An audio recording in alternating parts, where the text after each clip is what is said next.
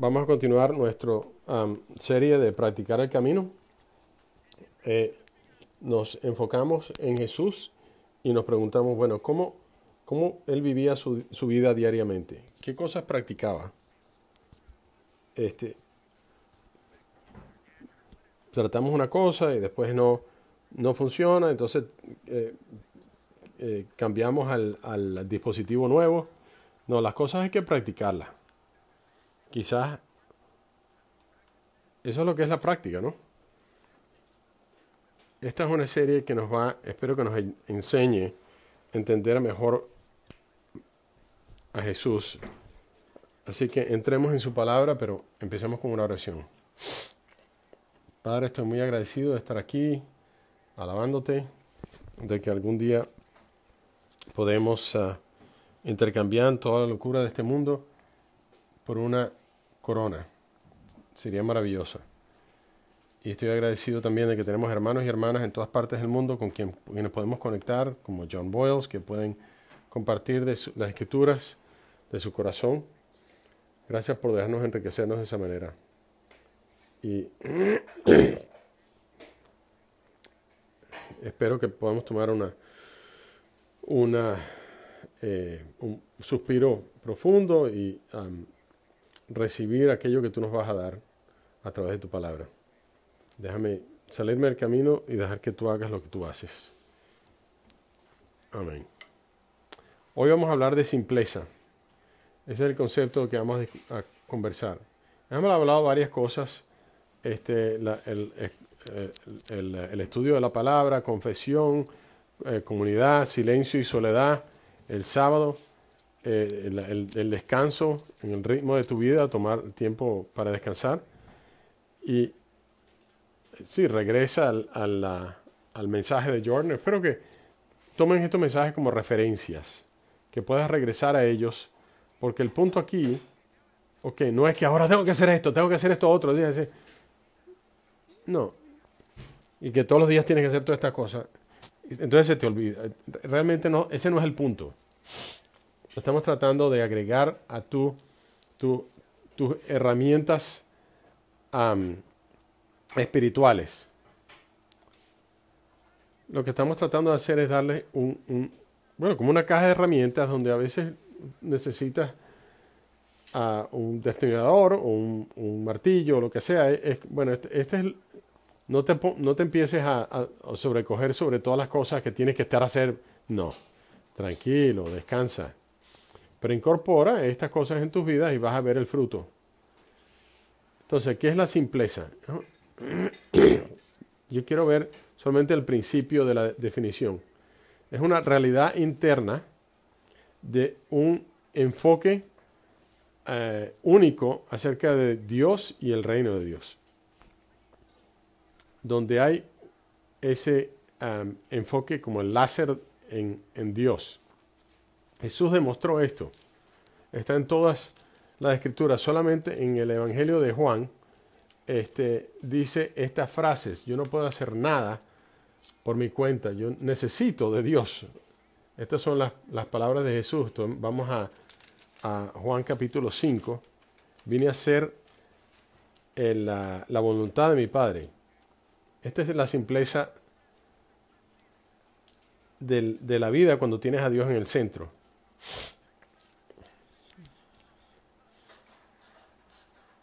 Y no es solamente un tema de no estar comprando toda clase de cosas, sino es el enfoque que tú le das.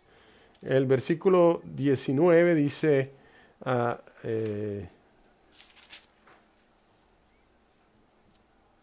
Jesús, Jesús, puso a su, a su Padre primero mirándolo a Él para todo y ordenando su vida de acuerdo con esa realidad, de acuerdo con esa verdad. Este, en lugar de estar ah, manejando o haciendo malabarismos con, ah, y, midiendo, Él vivió con un solo centro, Dios el Padre, una fuente de poder, que Dios es el Espíritu, y un propósito, siempre estar haciendo la voluntad del Padre. Simplemente es amar a Dios con todo lo que tenemos. Nosotros creemos que nosotros eh, pensamos que tenemos que ser una persona bien balanceada. Bueno, Jesús eh, en ese sentido no era muy balanceado porque tenía, siempre tenía a, a Dios en el centro y en la fuente de todo. Si nosotros hacemos a Dios el centro de nuestra realidad interna, simplificamos nuestra vida. y uno de los pasajes que, que, habla de esto es Juan 15, versículos 1 a 5, donde dice, yo soy la vid verdadera y mi padre es el labrador. Toda rama que en mí no da fruto la corta, pero toda la rama que da fruto la poda para que dé más fruto. Y él básicamente dice, ustedes tienen que estar conectados en, en mí, conectados conmigo. Es una una conexión emocional, física, mental. No, porque no, no lo puedes hacer todo solo o sola. No puedes tener fruto espiritualmente solamente porque trabajas duro por tu cuenta. Tienes que tener esa simpleza de, bueno, si no estoy conectado con Jesús, ¿cuál es el punto? Déjame conectarme con Él. Pero tú y yo no nos despertamos por la mañana conectados. Yo sé que yo no. Nos podemos levantar y lo primero que pensamos, yo uso mi teléfono para levantarme, quizá yo debería dejar eso, porque es mi alarma, ¿no? Yo, quizá yo no soy como tú, a lo mejor tú te levantas y dices, estás listo para echar para adelante, pero a mí me toma tiempo. Y, a veces lo primero que pienso es, bueno, ¿cuál era la... Eh, cómo, cómo, fue el juego de fútbol ese? Y cómo, o a quién tengo que llamar hoy, cuál es la tengo que preparar algo para, esta reunión. Y, ay, sí, me enviaron el, correo y todavía estoy en la, en, la, en la cama cuando estoy pensando todas estas cosas. ¿Qué tal ustedes? La simpleza es una realidad interna. Tú tienes que mantenerte en la, en, en la vid verdadera. Para muchos de nosotros es difícil. ¿Qué, otra cosa es simpleza? Esta, pero cuando vivimos con esa simpleza interna, de la que ya hablamos, resulta en una vida hacia afuera, de modestia, de, ah, de ser abierto, sin tener pretensión y con, que disciplina nuestra hambre por el estatus, glamour y, y lujos. necesitamos algo, porque eso está dentro de nosotros, es en nuestra cultura, nos bañamos en eso todos los días. Y la simpleza es una, una manera práctica de orientar nuestra vida diariamente para que externamente no estemos conectados con esas cosas del mundo, estemos constantemente queriendo eh, adquirir. Y lo que me encanta de Jesús es que no era, no era cuestión de lujo, no era, sino que ellos están caminando por el camino. Tiene un hombre que le dice, te voy a seguir para todas partes del mundo. Jesús, Jesús le dice, los, uh, las zorras tienen, tienen ah, agujeros y los, los pájaros tienen nidos, pero el Hijo del Hombre no tiene un lugar donde acostar su cabeza. Se supone que leamos esto como que Jesús estaba manejando mal su dinero. No, esto era una escogencia. Jesús orientaba su vida para no estar atado a las cosas materiales. y él confiaba en que Dios iba a cumplir con sus necesidades. En Mateo, perdón, en Lucas 9, le dice, perdón, eh, ustedes saben, Mateo 20, ustedes saben que los, ah, dirigentes de este mundo eh, dan órdenes y los grandes oficiales ejercitan su autoridad, pero no como ustedes. De esa, eh, en, lugar de eso, quien quiera puede, perdón, quien quiera ser grande entre ustedes debe ser su sirviente. Y quien quiera que, que quiera ser el primero, que sea el último. Él no vino aquí a tener rallies y llenar estadios en todas partes del mundo y hacer, hacer milagros y después pasar la, la, colecta para recibir una cantidad de dinero y decirle a todo el mundo lo grande y lo maravilloso que era. No, eso no era lo que estaba aquí a hacer. Pero en nosotros tenemos esa, ese deseo de que, de que la gente nos esté alabando y, y nos esté reconociendo. y ¿Quién no siente eso? Y si estás en cierta situación en el trabajo o, junto con los gerentes, quieres ese estatus. Quiero que tú reconozcas lo tremendo que yo soy. Pero hay que reconocer primero a Jesús, que decía, yo estoy aquí para hacer, la, hacer la, la voluntad de mi Padre. Nosotros nos sentimos que tenemos que estar ocupados, que tenemos que ser productivos y nos las pasamos prometiendo y, prometiendo demás. Tenemos que limpiar, arreglar todas las cosas que tenemos. Quizás tenemos demasiadas cosas. Es un pensamiento.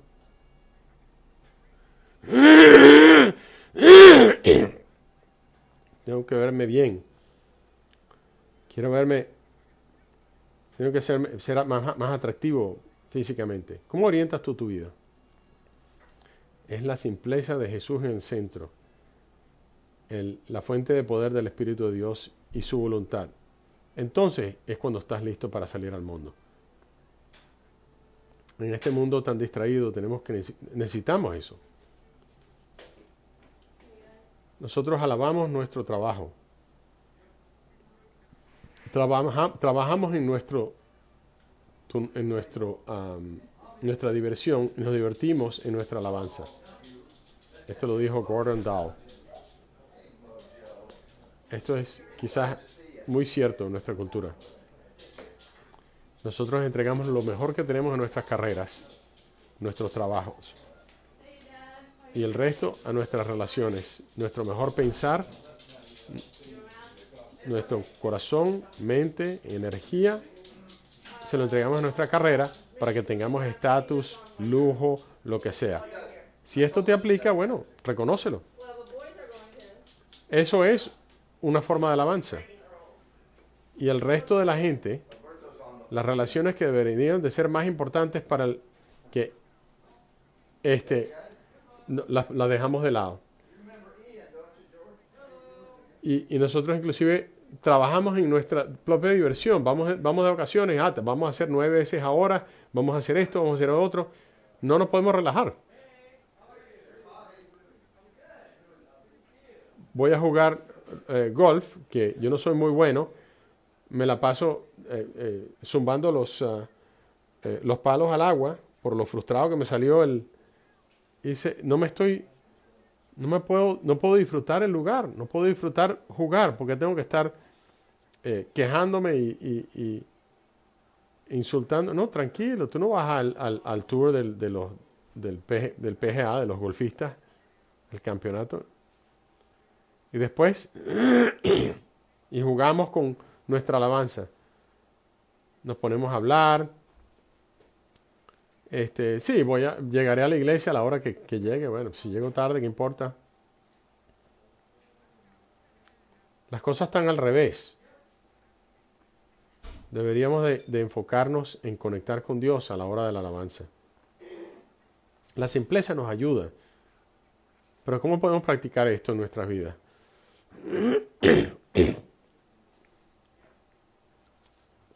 Esto es una cosa que yo estaba haciendo.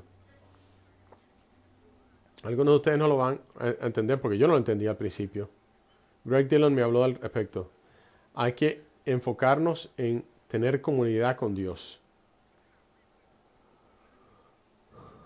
Yo regresar a esto de, se llama eh, oración centrista, oración para centrarnos. y esto se hace en soledad y en silencio. Tener comunión con Dios, con Él, y tener a Él en su presencia como mi centro. Combinar el silencio y la soledad eh, eh, arraigada en la Escritura. Nos reorienta con Jesús como nuevo verdadero centro. Y el Espíritu habita en nosotros y en nuestra vida. Este, y, hay, hay, que hacer esto por 10 minutos, 20 minutos, donde este, eh, reconozco que Dios está ahí y después procuro experimentarlo, experimentar su presencia.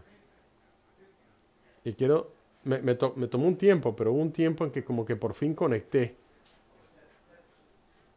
Me senté ahí, estaba tranquilo, callado, y me imaginé a mí ahí con Dios y sentados los uno, el uno al lado del otro en una especie como de muelle. Esa era mi, mi imagen de estar centrado con Dios y Él, y él se acercaba y me, me, me da un abrazo. O sea, cada, cada, quien tiene una experiencia diferente, pero esa es la mía. Yo me sentí, Dios, Dios me ama, Él quiere pasar tiempo con Jeff. Y yo entré en el ministerio con un año de, de, ser discípulo. Y me decía, bueno, pero ¿qué, ¿qué, voy a hacer? Yo no sabía. Alguien me hizo un, un, me pidieron que hiciera un devocional del libro de Santiago. Yo ni siquiera había leído el libro de Santiago. Y por años yo realmente nunca había tenido una experiencia con Dios donde no me sentía que yo era un ministerio, este es mi trabajo, este, siempre algo estaba entretejido en las actividades de todos los días. Y mi papá recién se acaba de morir, pero nunca tuve una revelación con él. Nunca, nunca experimenté de que Dios me ama por quien yo soy. Y, fue refrescante para mí, me cambió mi corazón. Le hablé con mi esposa ese día y me ayudó bastante. Y empecé a darme cuenta de que en mi vida espiritual el énfasis era más en las prácticas de, conectar con otros. Hay que salir y servir gente y hay que leer la palabra y tener la comunidad, que está bien, todas esas cosas son importantes y son necesarias. Pero casi nunca escuché silencio, soledad. ¿Qué puede nacer de eso? y eh, em, este, el ayuno. Eh, nunca escuché, casi nunca, o conocí a gente que consistentemente practicara este tipo de cosas y después nos dijera a nosotros cómo estaban ellos cambiando y, creciendo. Y como por 20 años estaba constantemente en esto de estar conectando, conectando, conectando con otras personas, ¿no? ¿Y cuál es mi personalidad? Si yo tuviera una personalidad con esta persona, yo probablemente estaría bien. Pero no, no, no tiene nada que ver con personalidad. Tenemos que aprender cómo, enfatizar otros aspectos de nuestra relación con Jesús. Él no solamente no estaba siempre enfrente de gente constantemente, no.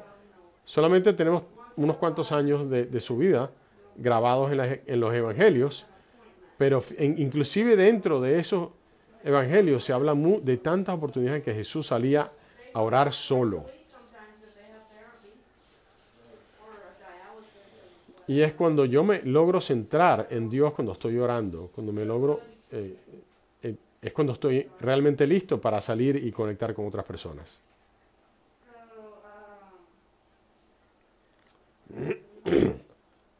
Greg entonces me conectó también con este concepto de, que, trajo Juliana de, Norwich, donde dice hay que, hay que esperar.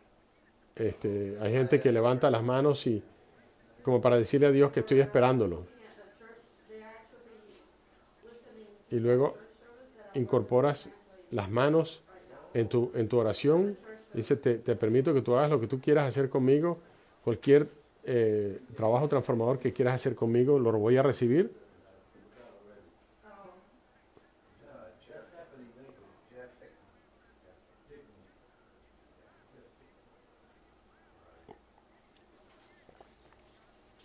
Un periodo.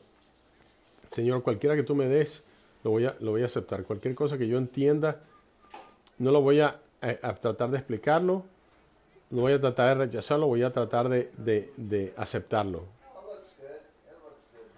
Sea lo que sea que viene esta mañana. Y luego vas a asistir. Voy a llevarlo al mundo.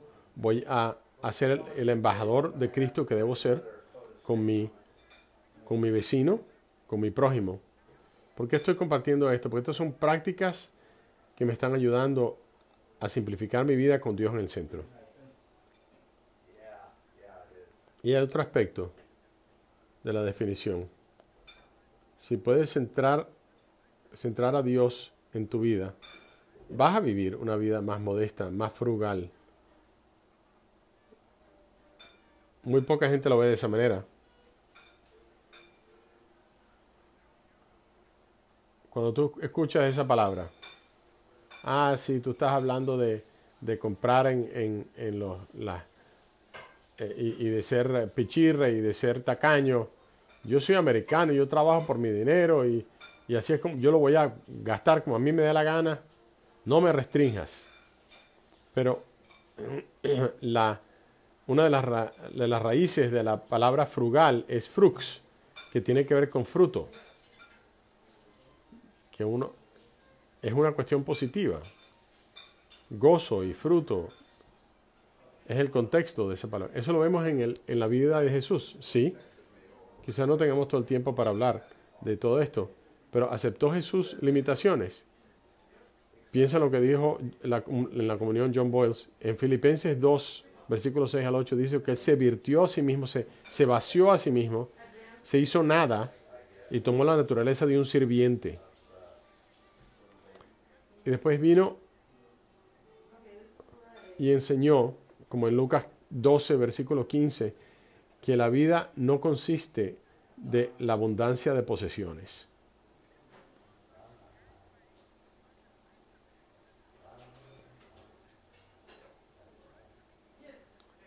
Él enseñó estas cosas,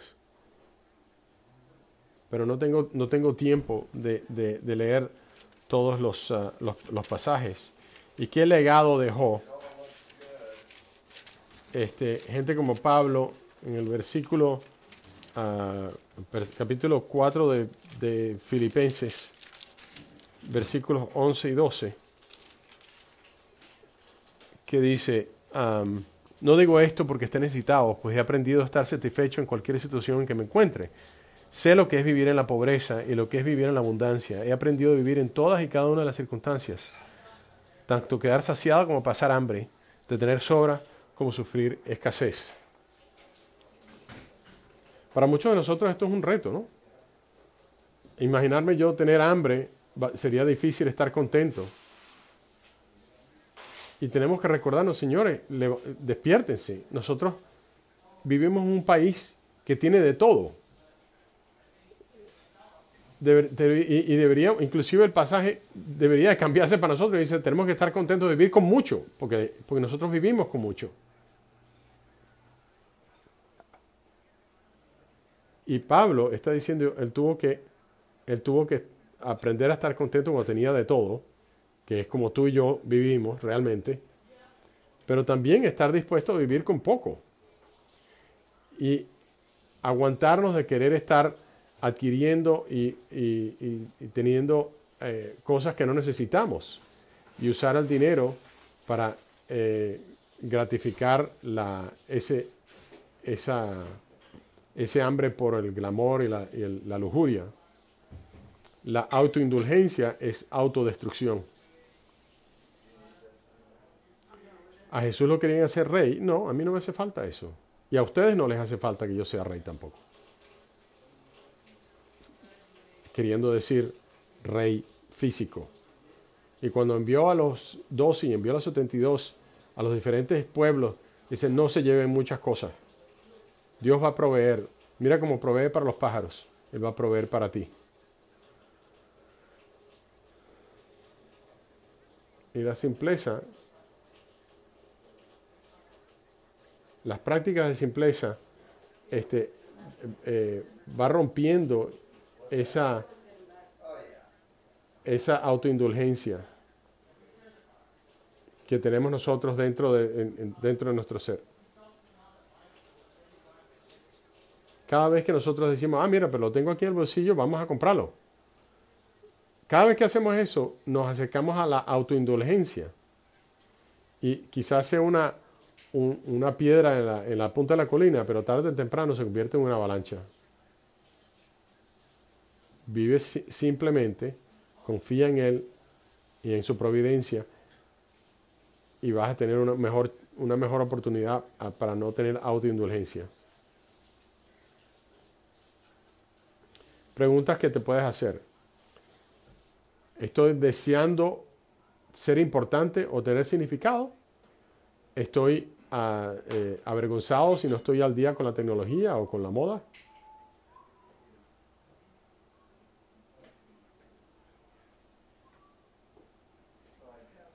A veces nosotros nos sentimos más importantes si nuestro carro es más, más chévere, más moderno que el de otra persona.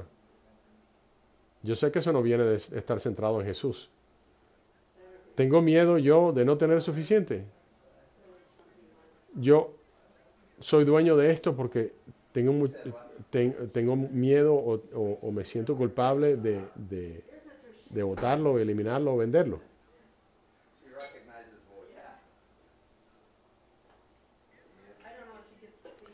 Si limito mis, compras futuras y, me, y elimino algunas de las cosas que tengo ahora, esas acciones van a hacer más o menos espacio en mí para atesorar a Dios. Y voy a poder bendecir, animar y ayudar a más personas. Estas son preguntas que tenemos que hacer, hacernos nosotros mismos en silencio delante de Dios y tener esa conversación con Dios. Cerrando entonces. Por esta oración. Quizá lo suficientemente para que tenga una diferencia en tu vida. Padre, en tu bondad, dadme de ti mismo, porque tú eres suficiente para mí. Ora eso durante el día. La Biblia dice, eh, ora continuamente. Y quizás esta clase de oraciones que necesitamos hacer tres, cuatro veces al día.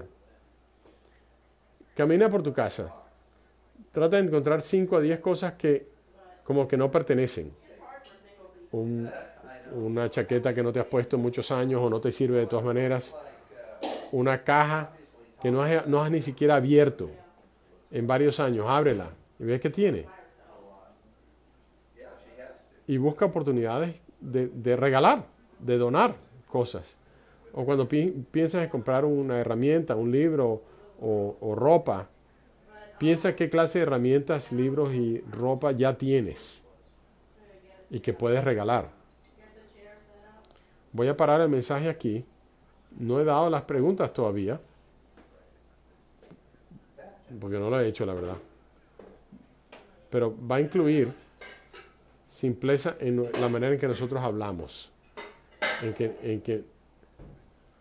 Y voy a respetar el tiempo del mensaje yo voy a disfrutar mi día del Padre, quizás será más tarde en el día que les voy a enviar las preguntas. Pero no es culpa de Jordan, es culpa mía. Pero vamos a tener un grupo para discusión, el grupo pequeño. Y esas preguntas nos van a ayudar. Pero sería bueno que tú también te hicieras esas preguntas a ti mismo, primero, antes de tener esa discusión con tu, con tu grupo. Terminemos con una oración. Padre, eh, espero que todo lo que nosotros hemos compartido aquí haya venido de tu espíritu y de tu palabra y que esté, vaya de acuerdo con los, planes de tu voluntad. Ayúdanos a no recibir necesariamente cosas y mantenerlas nosotros, sino compartirlas y que lo que estemos escuchando aquí cambie nuestro comportamiento y nuestras prácticas de nuestra vida. Y es bueno saber de que tú eres nuestro Padre, aun cuando nosotros no respondemos de la mejor manera siempre. Me da seguridad y me da gozo el saber eso. Gracias, Padre, te necesitamos en el centro de nuestra vida. En nombre de Jesús. Amén.